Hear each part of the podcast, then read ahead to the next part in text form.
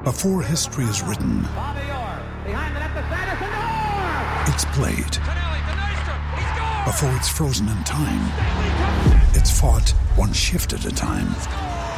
Before it's etched in silver, it's carved in ice. What happens next will last forever. The Stanley Cup Final on ABC and ESPN Plus begins Saturday. With threats to our nation waiting around every corner, adaptability is more important than ever. When conditions change without notice, quick strategic thinking is crucial. And with obstacles consistently impending, determination is essential in overcoming them. It's this willingness, decisiveness, and resilience that sets Marines apart. With our fighting spirit, we don't just fight battles, we win them. Marines are the constant our nation counts on to fight the unknown. And through adaptable problem solving, we do just that. Learn more at marines.com.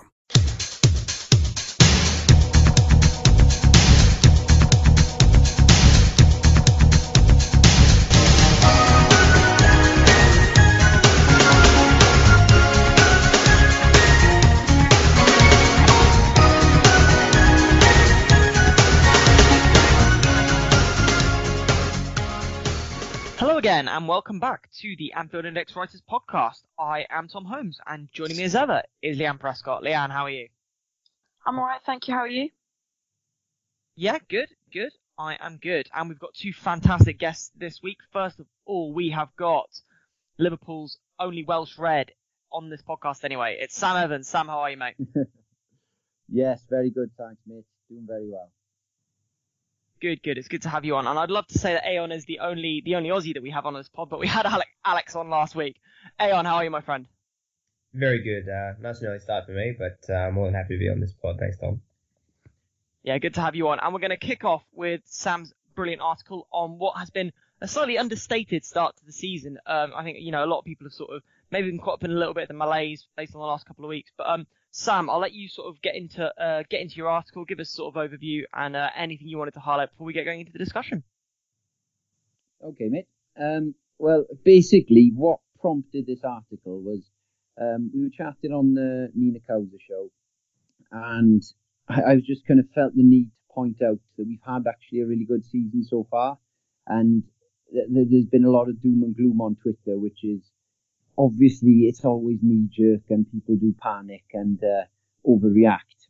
But I, I just wanted to give a bit of perspective really because it's so easy. We, we get so used to the, the free flowing, amazing football that we've been watching that we, we've been kind of blinded by that and we've forgotten the fact that this team has just been quietly efficient and, and drama free to an extent this season. And I, I think it's kind of partially just we're, we're not used to it.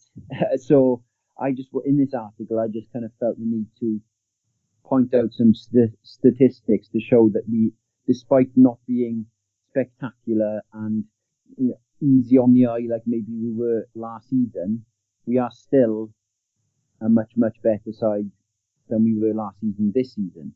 Um, you know, a lot of people remember the glorious end to the season we had, barring that final where we just played some breathtaking stuff. A lot of people forgetting that we didn't necessarily start in quite the same vein last season. So um, I just wanted to highlight a load of things like that. Um, during the pod, I did some quick maths at the time and just said, you know, we were on course for, for 95 points if we kept the same points per game of, of 2.5 per game as we were doing at the time. And after the podcast then I went onto Twitter and I could see that Simon had, uh, Simon Brundish had put some stats out there in regards to our season so far and just really highlights that uh, an exciting Liverpool team that concedes loads of goals is far inferior to this current Liverpool team who have really tightened things up at the back and, and become a much more tight unit. And it, it seems like an obvious thing to say, but we, we've been crying out for this team for, for 10 years. And now that we finally got it, we don't know how to deal with it, I think. I think it's a, it's a bit of that. So everyone seems to be not used to us being just quietly efficient, nothing too exciting. Just we're, we're in these games at the start of the season when we had the six wins in a row, we were getting in the lead and we were never looking like conceding the lead. So it's it's so nice to have confidence in your defence and just feel like you don't have to score the four or five goals as we did last season. And even though that was really exciting, it did make me nearly have a heart attack on a number of occasions. Uh, so much so that I actually did write an article at the time about my heart rate uh, flagging up on my uh, Apple Watch, telling me that I needed to calm down. So um, yeah, so basically that that's the the gist of the article is where I just go through, put some stats out there, point out that we haven't had 20 points in the opening eight games of a Premier League season for 10 years. So it's been a fantastic start to the season. And I just think that the, the main reason why people have been panicking is that we had that defeat in the Carabao Cup followed quite closely by the defeat in the Champions League against Napoli. And I think it's made people panic a bit and it's kind of made them think that our start has been a lot worse than it actually has been. So I think it was just a good time now with the international break on to kind of take stock, look at the actual situation on paper and just realize that we've had a really, really good start. Um, and also I go on then to, to point out that we've got some easier games coming up now that we've got past this tough spell. Um, you know, I wanted to point out that we've had quite a lot of knocks over this period. I, I, it's been clear that the squad has started to, to tire a bit.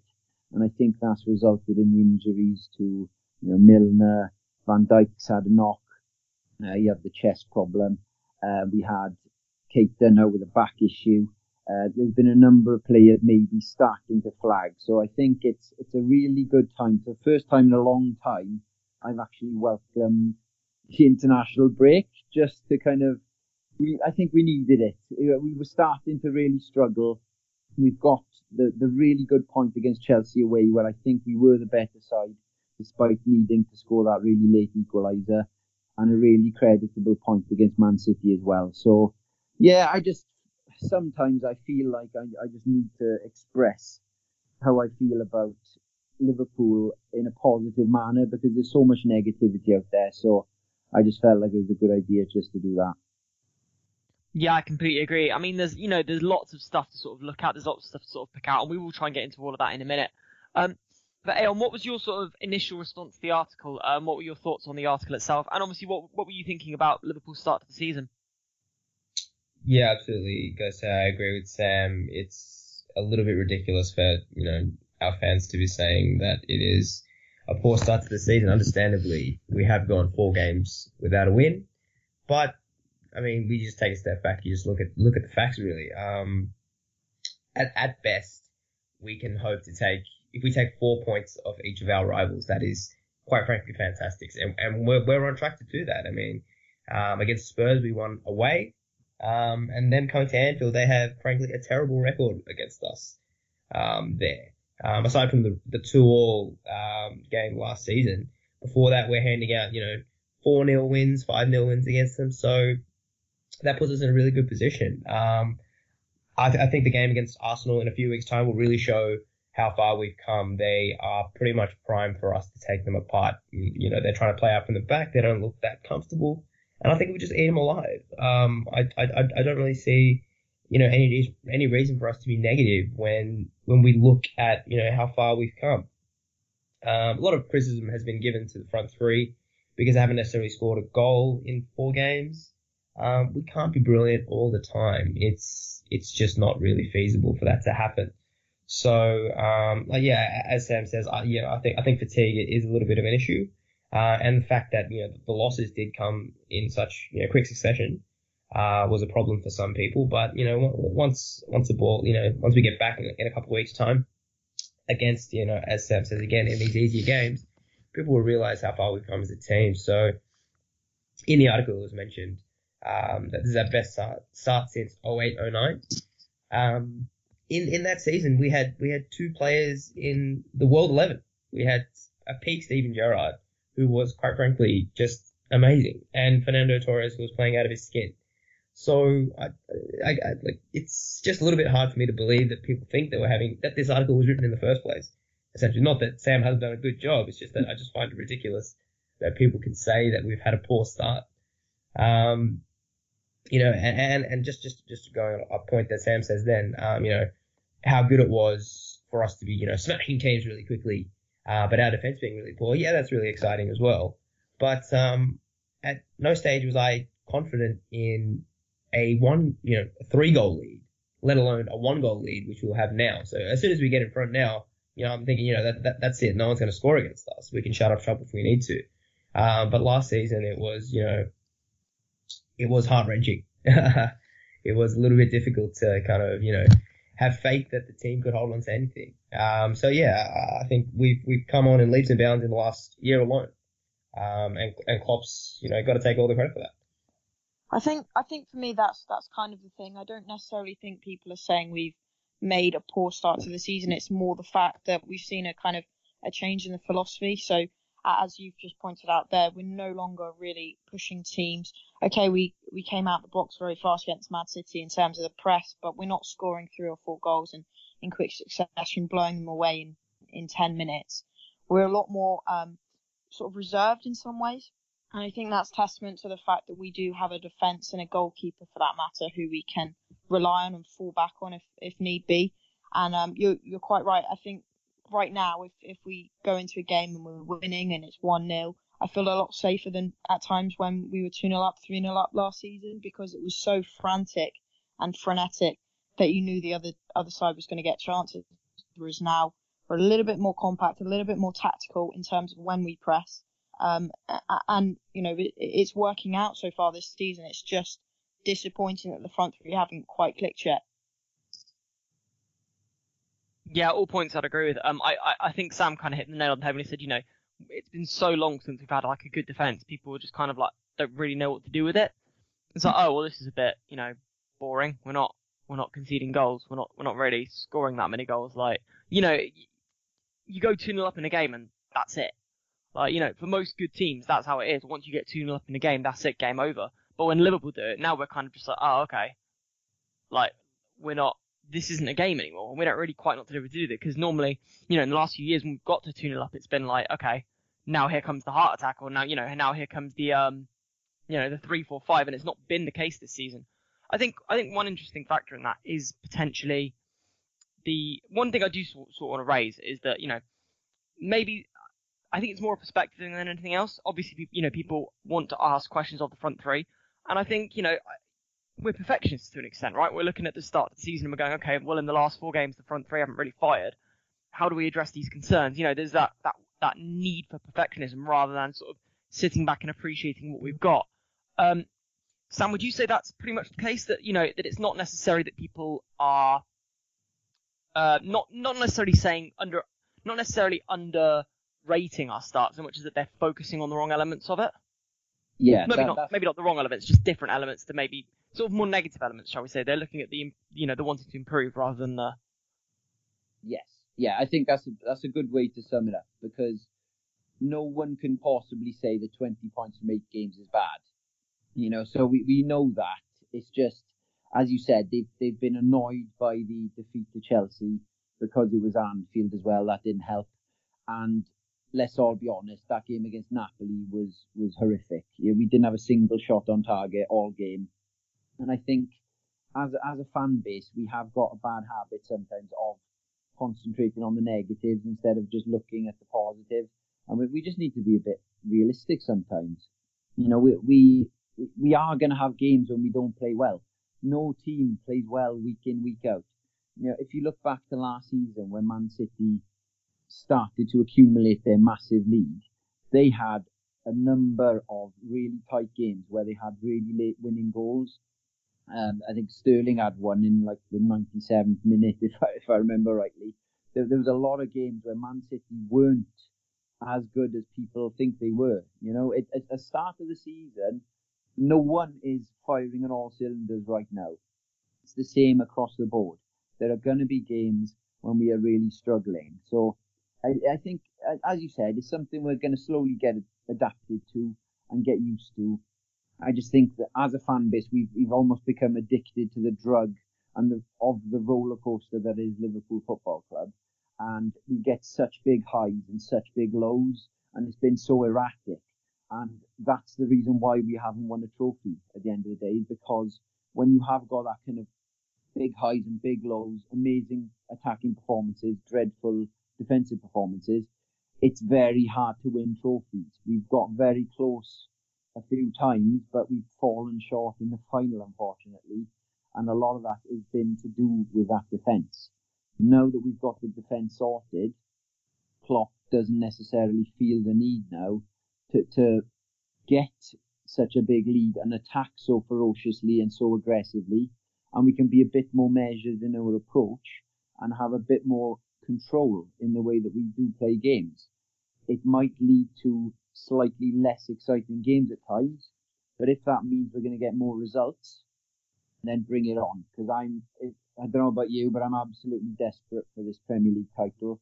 And the only way we're going to get it is by being a bit more professional and being a bit more careful in our approach and, and making sure that we don't leave the back four exposed as we have done in the past. So, um, personally, I'm all for it. I'm loving the start of the season. It hasn't been as exciting as we maybe wanted to be, but th- there's no doubt about it. This team is going places and we will, you know, give us a month or two, maybe even this weekend now after the international break, we'll be firing on all cylinders yet again.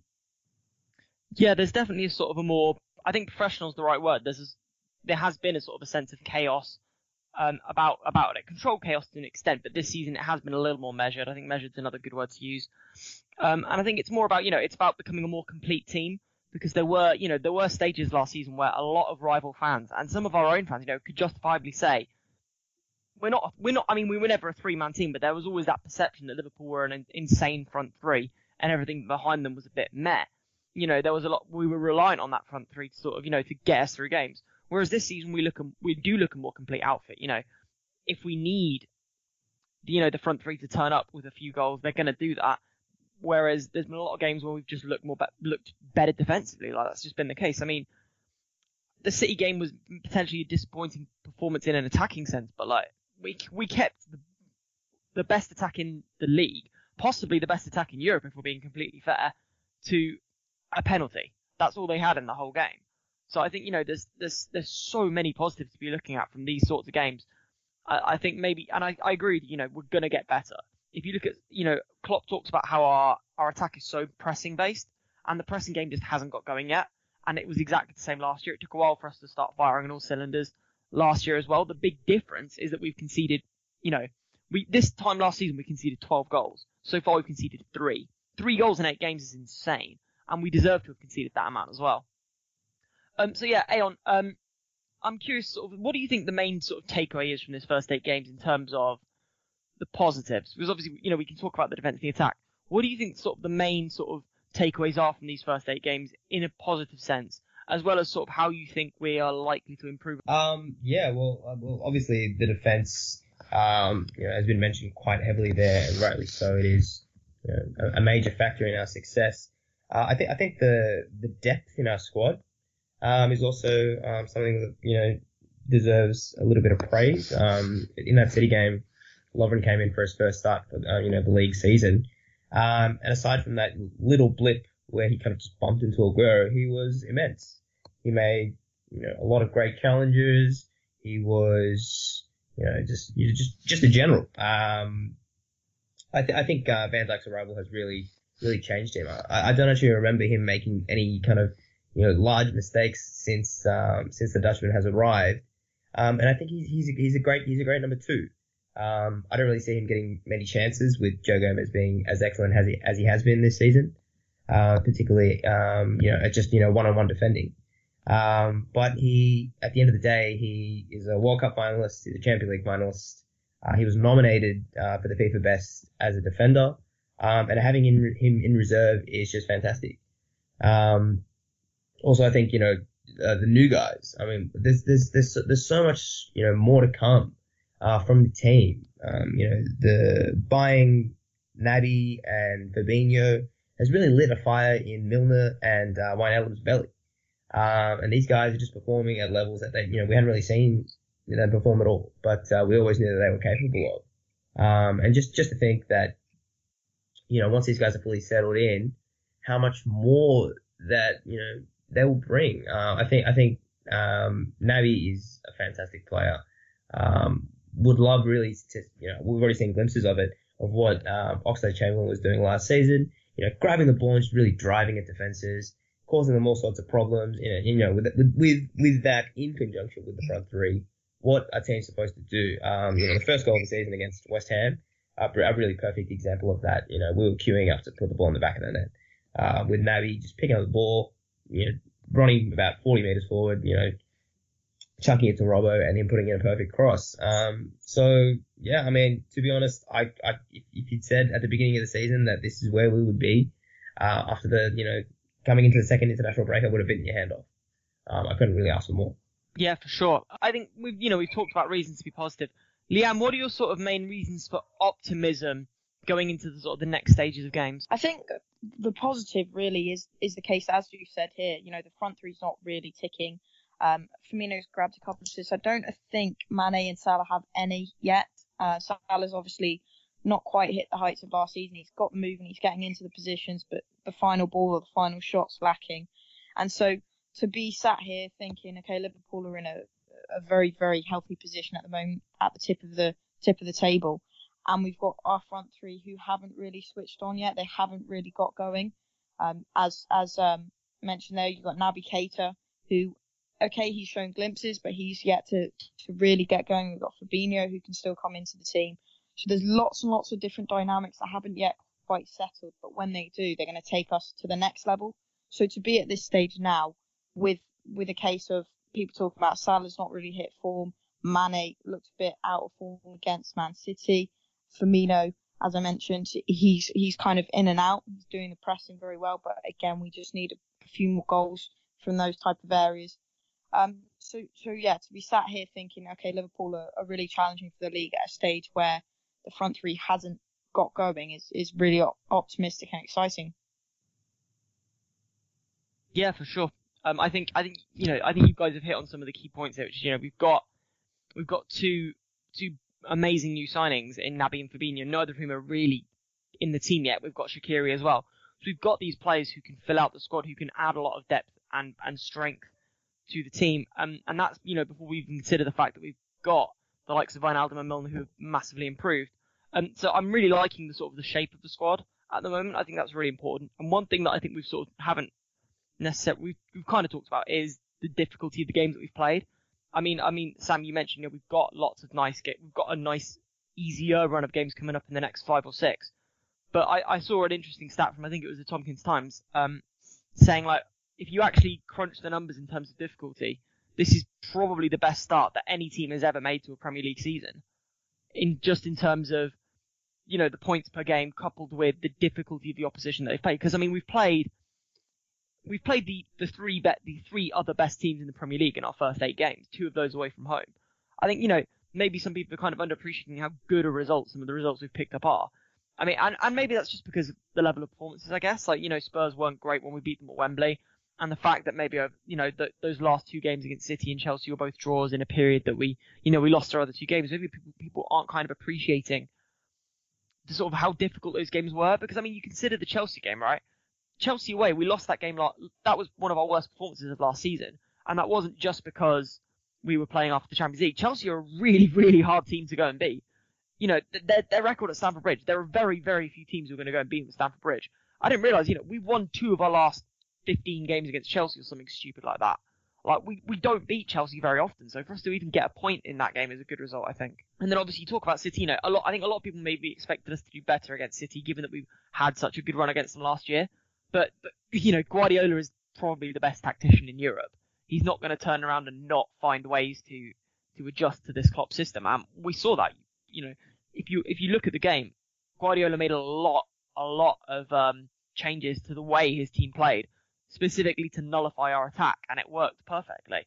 Um, you know, as much, uh, you know, as much as we maybe would have taken a point from that game, Guardiola absolutely went into that game more than happy to take a point, and it's very, very rare that, that a manager of Guardiola's status will go into any game going, you know what, I'll take a nil-nil here. So yeah, um, I sort of think we've, we've covered most of the good points in the article. So I'll sort of let you sort of sum up, Sam. Is there anything you wanted to sort of highlight about just anything else you really wanted to sort of get into about just how impressive the start has been? Um, yeah, I think you've summed it up pretty well there, mate. But um, well, one thing I suppose is we, we do often forget that there's two teams on the pitch, and we seem to be if we don't attack well, we, we just completely blame it on our players and the fact that we play badly. But he made a really good point there that teams this season are, are, are coming with a plan, with a game plan, because we are so dangerous going forward. And there was no way that Pep was going to be going into that game at Anfield without something new to try and do, because what he did last season clearly didn't work. So um, we were always going to come up against it there. You know, same thing with Chelsea. Even though against Chelsea, I think we arguably shaded the game and possibly could have won it if we'd actually taken our chances and, and finished off a bit better. So, and, and there was a couple of lapses of concentration as well, of course, which which did lead to, to one-on-one chances for Chelsea. But yeah, it's, it's just basically to, to look back on it. And as you said, the, the start we've had fixture-wise has been far, far harder than any of our rivals. And we've got the joint most amount of points out of anyone in the league. So it, it's a if we have got that many points and and the perception is that we we played badly, then what's going to happen when we start playing well? You know, it, it's really really exciting. And even games against Leicester away has been kind of underrated. Um, Crystal Palace as well. They're, they're not easy fixtures, so we've we've got a couple of those little awkward ones out of the way as well. Not just the top, you know, not just the Spurs, the Man City, and the Chelsea game. So um, also, you know, that as I mentioned in the article, Keita and Fabinho to look forward to as well, who are going to be really key players in the second half of the season. So just just loads of positivity, really really excited, and, and just can't wait for the next league game. Yeah, it's it's a great feeling to have where you're you know you want the next game, you're looking forward to the next game. You know, every game is exciting rather than every game being a sort of oh god, what are we going to do this week? Yeah. Um, and we've come. Oh no, it's it's. I think I think the key point for me. I think this is something you said. It's it's hard to appreciate something good when you've got it. You spend you know you spend so long basically begging for a team this good, and then when it comes along, you kind of like, oh okay, like oh this is what this feels like. Sure, Yeah. okay. What? Um, yeah, yeah. Now what? Um, yeah. So I feel like we've I feel like we've covered pretty much everything on that topic. It was a really, really, really good article, I think, and it was much needed as well. I think just sort of a sort of a healthy dose of sort of let's not get too down in the dumps just because we we didn't beat Chelsea and City. Um, so we'll go on to talk about your article, Ayon, and it's um, a really, really interesting one. I think there's lots of interesting stuff in this one. It's called Assets and Liabilities Define Margins of Football. So why don't you sort of talk us through what you were thinking with the article, the sort of the key points of it, and then we can sort of get into some of them. Uh, yeah, sure. So, well, essentially, um, the the thing that made me think about this was um, after I read uh, the Numbers Game. Uh, I'm not sure if you guys have read it. It's a fantastic book. It really looks at its statistics um, in football and how you know it really it kind of changes your perspective on what's important um, and how that has changed over time with our different understanding of data analytics. So basically, one of the chapters of the books, um, you know, specifies that football is a is a weak link sport, um, where essentially you're only as strong as your weakest link. Uh, if we just you know compare that to say another sport, maybe like basketball or something like that, that can be considered a strong link sport where um, your kind of misgivings can be hidden by you know excellent players. Uh, maybe that's down to the fact that the, the court's a little bit smaller, um, and you know the better players can have you know more influence on the game. So um, essentially, uh, if, if, if we just you know take it uh, at face level and looking looking at our squad compared to last season, there are absolutely assets everywhere uh, compared compared to liabilities, uh, particularly in defence. Uh, we look around the turnaround. So at the beginning of last season, we had Trent, who was really an unproven academy pro- uh, product, um, you know, thrust into the side because uh, because of uh, Clyne's injury. Lovren was a shambles at the beginning of last season um, you know, culminating really in him being hauled off after 30 minutes against Spurs at Wembley. Um, Alberto Moreno is frankly hugely suspect defensively. Um, and Matip was in the team as well, you know, in and around there. And, and he, he's, a good, he's a good defender, uh, but really he's, you know, not anything that is too inspiring. Um, look, look forward to this year. I mean, wow, you look at the turnaround like Trent, you know, nominated for the Golden Boy Award. Uh, quite frankly, could have even got into the World 11 if Danny 11, uh, Dani Alves, sorry, has been nominated. So that just shows you how far he's come there. We've got uh, Van Dijk now, possibly the, the best defender in the Premier League, um, and and Joe Gomez, um, who's come up to you know, I think I think Klopp kind of singled him out when he you know arrived at the club um, as you know a potential starter and a, a first team starter for years to come, and that's why he didn't really spend money on anyone else, and he knew that Van Dijk could get the best out of him. Um, and of course we have Robbo as well, who's um, you know is he the best left back in the league? Maybe Benjamin Mendy is better than him, but still you know Scotland captain, confidence at, at an all time high. Um, and our and our defense is looking great. Not to mention, you know, now Alisson uh, is in the team, who kept us in the Chelsea game. Um, and aside from you know the little brain fart that he had at Leicester, um, has been flawless. Um, you know, even you know picking the right way at the weekend for the Mahrez penalty had he got it on target. So, um, you know, all all, all credit to, to Klopp for sorting that out. You know, you know, kind of just minor changes essentially. It's really only with you know two new arrivals. Um, I know I know Andy was bought at the beginning of last season, um, but you know Klopp's shown that you know that he can get the best out of all these players, and he can turn, you know, liabilities into assets um, from from his management skills. Um, you know, if we move forward into the midfield, um, like I said a little bit earlier, the competition for places has really, you know, set some players, you know, set down the mark for some players that they need to do better. You know, typified by Milner and Wijnaldum. You know, they're, just they look like they look like new players. Um, and I'm not saying that they were liabilities last season, but they're certainly more of an asset now than they were. Um, and, you know, a lot of criticism has been you know, directed at Henderson for his lack of incision into the final third, but, um, you know, just because he doesn't necessarily do that all the time, he really showed why he's such an asset to us um, at the weekend. You know, as you said a little bit earlier, uh, or was that you, Leanne? I'm not particularly sure uh, in the first 10 minutes against City, we were really at it. And Henderson was at the middle of that. He was, you know, tracking everybody down. He was winning balls high, you know, really letting us getting at their back four. Um, in the PSG game, he made three tackles in about 15 seconds. That's, that's, that's unheard of. And he, and he really, he's really got that fire. And I can really see why he's captain because he, he spreads that amongst the team. The, the bench, the bench again. Um, you know, looking looking at last season, um, particularly the Champions League final, when Madrid could bring on Gareth Bale and we were bringing on a semi-fit Adam Lallana. It, it, it really shows how far we've come in that regard. You know, Shaqiri, uh, a game changer, really. Uh, running inside defenses with half an hour to go. Um, he showed us how good his left foot is uh, with that free kick against Southampton. You know, I should have been a goal in itself. It was, it was fantastic. Um, him, I think him and Sturridge will, will, tear teams apart, you know, in the FA Cup, you know, and even in the Champions League, like against Red Star. I'd love to see him get a run out there. Uh, you know, we've already talked about um, Naby uh, and Fabinho. Um, now the the thing is, is that uh, as the article is, is, is titled, it's it's it's mentioned how it's fine margins. So what essentially will make an asset a liability is it, it can be a moment on the field. Um, Keita has been kind of culpable, you know, with that a couple of times this season. Uh, against Palace, he was kind of lax, um, you know, at the at the back, and he gave the ball away uh, to Andros Townsend, who, who crashed a shot against the post.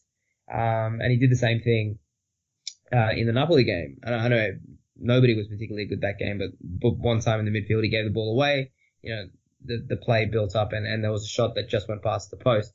Um, so while, while he is capable of the outstanding, um, you know, going back to that Crystal Palace game where he, where he, where he turned, I think it was Van Aanholt sending for a hot dog, um, and, you know, was onto a dribble. He's also capable of, you know, things that will possibly, you know, lead to, to goals. And, and that's, that's nothing that we should be encouraging.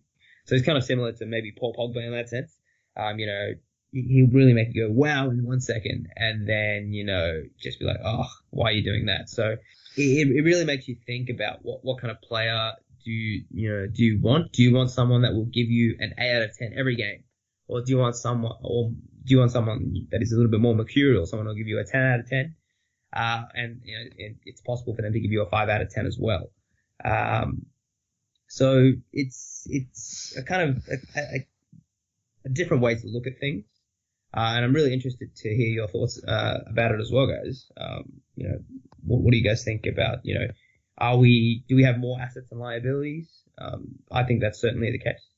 Um, and, you know, where do we go forward from here? Yeah, I think you made a lot of, of really interesting points there. I think I, I really like the bit about, you know, how quickly an asset can become a liability. I mean, the Van Dijk penalty at the weekend's a perfect example of that, right? Van Dijk's such a major asset and he's been such an asset for so long, but in that moment he can be a liability and in that moment he was a liability. Um, so Sam, I'm going to get your thoughts on this now, sort of your thoughts overall on the article, anything specific you wanted to pick out, and then, yeah, uh, whether or not Liverpool do have, you know, more liabilities than, more assets, sorry, than liabilities particularly compared to where they were, say, 12 months ago. Yeah, I thought the article was a really refreshing kind of angle on things and a, and a di- different approach to to looking at football in general. And uh, the the, be- the best thing about it is Liverpool are probably a prime example of exactly the point uh, that Ayon's making in, in the article itself. Um, we we've been dogged by having a couple of players who let us down with, with major errors very often. We, we you know, I, I don't want to particularly scapegoat anyone, but you know that we, we know the, the, the culprits, shall we say. We've had many players who would, you know, our whole team would do the job, and then one of our players would switch off, give a penalty away, or make a mistake and give a goal away, and that that's just exactly what this article is highlighting is that football is, is a game where you need to minimise mistakes. That's something that Mourinho has made a career out of. Is he would make the team set up as, as well as he possibly can to minimise errors and and basically wait for the op- opposition to make their mistakes.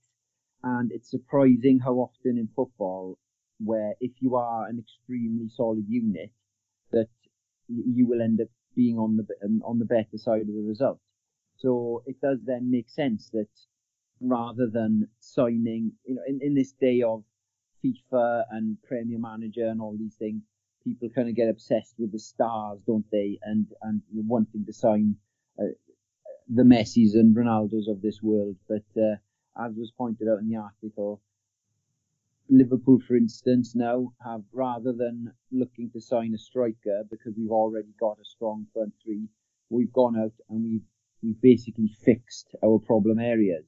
And that has elevated Liverpool into a much stronger unit and a much, much better side. So it, it does really highlight that, that even though sometimes you want Liverpool, everyone wants us to sign an attacker, you know, it's just always something you want, but sometimes you just need to fix the, the things which are maybe less glamorous, but they will result in a much more glamorous result. Um, I love the example of Man City. I think that that really did encapsulate it really well. Where you know I, I haven't really thought left and right back was such a key area, um, especially maybe five years ago when we were in the 13-14 season and we had Flano and Cissokho at the back, uh, and we still nearly won the league. I, I think maybe football has changed slightly, and and the left and right backs are becoming more and more key, you know, in wing back form.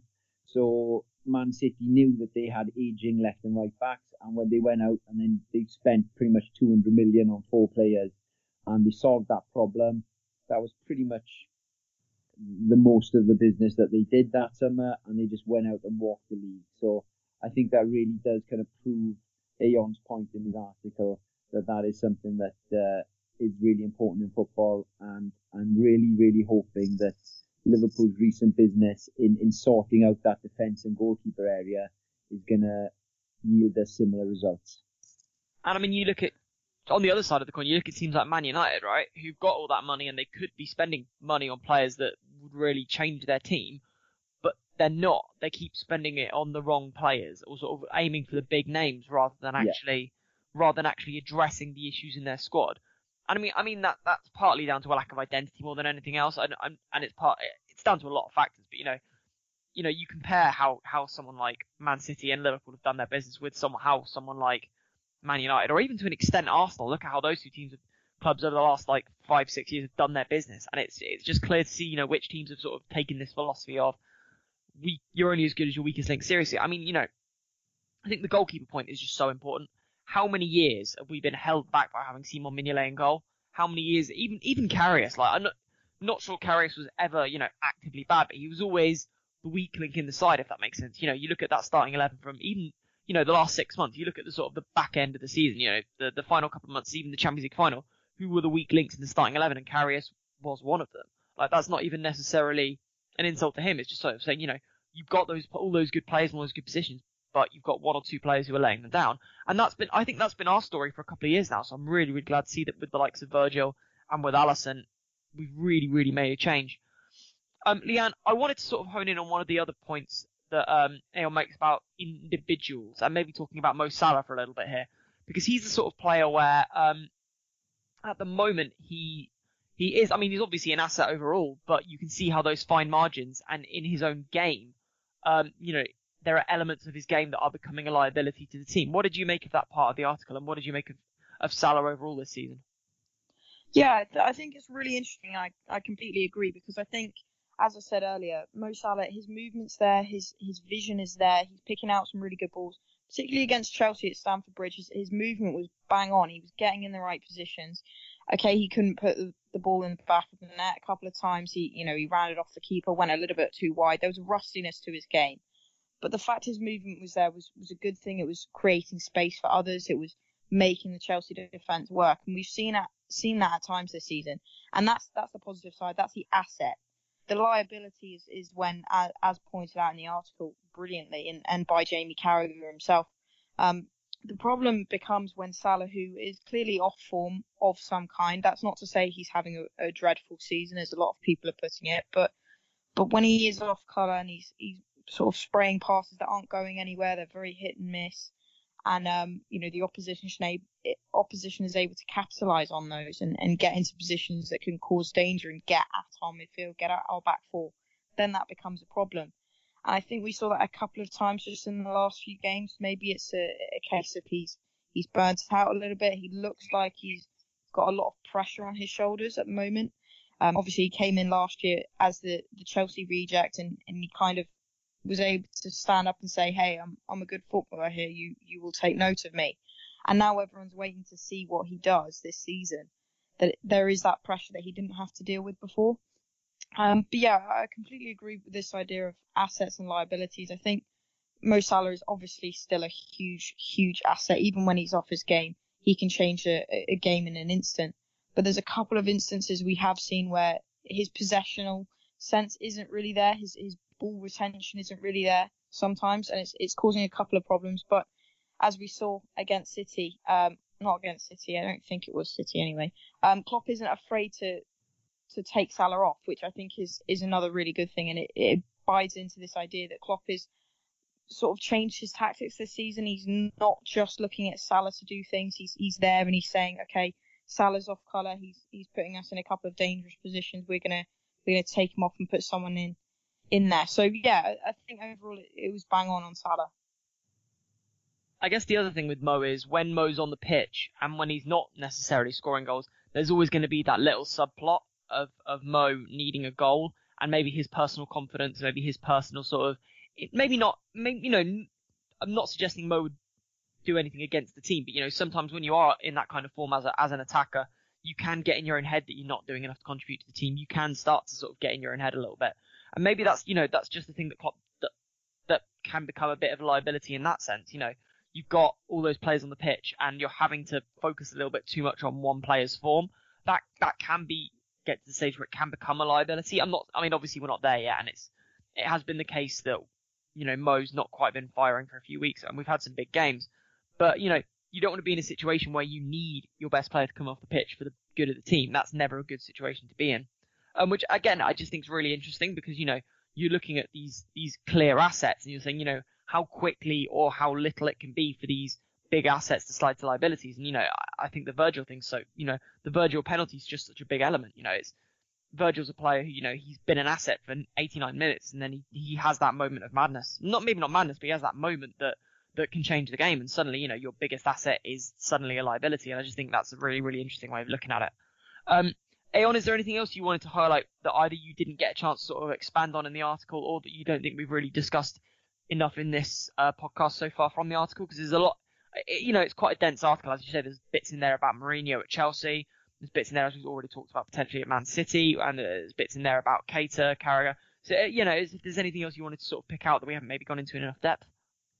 Uh, no, I think you guys really uh, you know, hit the nail on the head. Yeah, as as Leanne was saying, you know, um, you know, with, with Mo Salah in in um, in the PSG game, um, the fact that Klopp hauled him off, I think, was very you know admirable because at no stage last season would he have come off because he was just that important for us. Like even if he had done something as silly as giving the ball away, uh, which he did for PSG's second goal, um, I think you know if he if uh, you know, we say, we say, we say he's lacking confidence.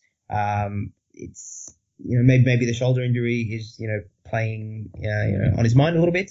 Um, but, you know, last season he probably doesn't, you know, give that ball away there and we break away, and we probably score a goal. Um, the fact that he, you know, came off and, you know, like, you know, again, it, it kind of leads to the depth. You know, we have, we have so many assets on the bench now, um, that if, you know, even if you're not necessarily a liability, even if you're kind of just plateauing, um, you know, we, we, have got the luxury of hauling you off and bringing somebody else on. So I think, um, you know, we're in a really good position. Um, and, you know, I just, I'm just quite glad that, you know, that really reflecting on, you know, the, the changes that have happened over the last year, how many more assets we have, um, comparatively in our hand, uh, compared to the liabilities. Bobby Firmino as well. After 70 minutes against City, I never thought I'd see Bobby Firmino come off after 70 minutes in a big game. Um, yeah, uh, Sam, I'll let you sort of um, have your say on this as well before we sort of uh, wrap up from the article. Is you know any other points that you kind of wanted to pick up on? I mean, I, I know you really like the City point, um, and I th- again I think that's a really interesting one. You can look at, say, for example, Mourinho, uh, his second stint at Chelsea, where you know he picks the right players to sort of move on. And one one comparison I was maybe thinking was the 2009 Liverpool team that obviously didn't end up winning the league because you know everyone goes on about how strong our spine was, but we had, you know, three, four positions in that team that just weren't good enough. Yeah, there's a couple of points there I, I really liked. Um, that that one you were just saying there now about the fact that we are now feeling like we can substitute these key players, Firmino, Salah, if they're not performing. As you said before, we we just keep them on the pitch anyway, just in case they come up with the goods, because we, we had little other option. And now that we have fixed those those weak areas, um, which are so key in making the team better, we now feel like we can take off those players when they're not performing because the squad is that much better. And you know, the other point, as you as you saying before about Man United, for instance, they're very much going for just the big name players, that the ones that are going to bring in the sponsorships, and, and not necessarily kind of sorting out any of the problems in the squad. And it, it sounds absolutely mad that they're doing that kind of thing at, at such a you know massive club with so much money. But it, it does happen across the world where, where sometimes they're concentrating on the wrong areas and, and sometimes you're better off just fixing something that's a lot less glamorous and you the, the net gain will be far it'll far outweigh the gain you would have from signing someone, uh, you know, a big name player. So um, yeah, just really like the article. I thought it did give us a bit of a different angle on things, and uh, yeah, just really really glad that uh, Liverpool seem to be going for that same kind of approach now. That the, the surgical um, transfer dealings which we're doing, which is just rather than we before we had a bit of a scattergun approach to our transfer dealings. We were just throwing dart at a board and hoping to get a bullseye, whereas now we're very much pinpointing our targets far, far in advance, finding the areas where we need to improve, and, and we're getting our men. And I think having a manager like Klopp at the team is, is so vital in that. You know, when we had Rodgers, we, we tried to fix these areas where we had problems, but players just didn't want to come to us. So uh, yeah, just long may it continue. Yeah. Okay. Is there anything else anyone wants to add before we wrap up? Uh, otherwise, we can just go straight to plugs. Uh, and Ayon, if you want to take the first plug, if uh, no one wants to jump in. Uh, yeah, sure. Um, not too much to plug, to be honest. Just um, if you if you'd like to follow me on Twitter, uh, my handle is AonNY, uh, and you can find my articles on Anfield Index. Okay, all sounds good. And Sam, is there anything you wanted to plug? Um, yeah, obviously the article that we're talking about, if you want to give that a read. Um, and I've done a number of podcasts recently. Uh, was on the Nina Kauser show after the, the City game. So if you want to give that a listen, that'd be great. And if you want to follow me on Twitter, I'm at Sambo Evans. Okay, and finally, Leanne, is there anything you need to plug this week? Um, it's been a pretty slow week for me actually, just getting back into the swing of university. So, um, the only thing I will plug is this show. Just make sure you keep on um, listening. Lots of work goes into it behind the scenes, and of course we couldn't do it without our brilliant writers. So, cheers for coming on, guys. No problem. Thanks for having me. No problem. Yeah, as ever, just echoing Leanne's thoughts. You know, we couldn't do this with other writers, and I want to give a big shout out to Guy Drinkle because this is not the first time this week. Guy's got me out of a bit of a hole in terms of recording. So you know, it's great to have someone like Guy who's always, always there and always reliable to, um, you know, to to record the podcast because you know people like Guy do a lot of work behind the scenes that you know doesn't necessarily ever get addressed in the final product. Um, in terms of myself, I've got one article out at the moment which is about um, similar to some of the stuff we've covered in this article, sort of looking at Liverpool, looking at Liverpool's first eight games of last season compared to this season, and looking at where we've improved and how we've improved. And you know, as I as I mentioned in this pod, it's it's the defence really. You know, it just is. There's no two ways about it. Um, so yeah, that is all from me, and that is all from us. Thank you so so much for listening. Thanks for coming on, guys, and we will be back next week. See you then.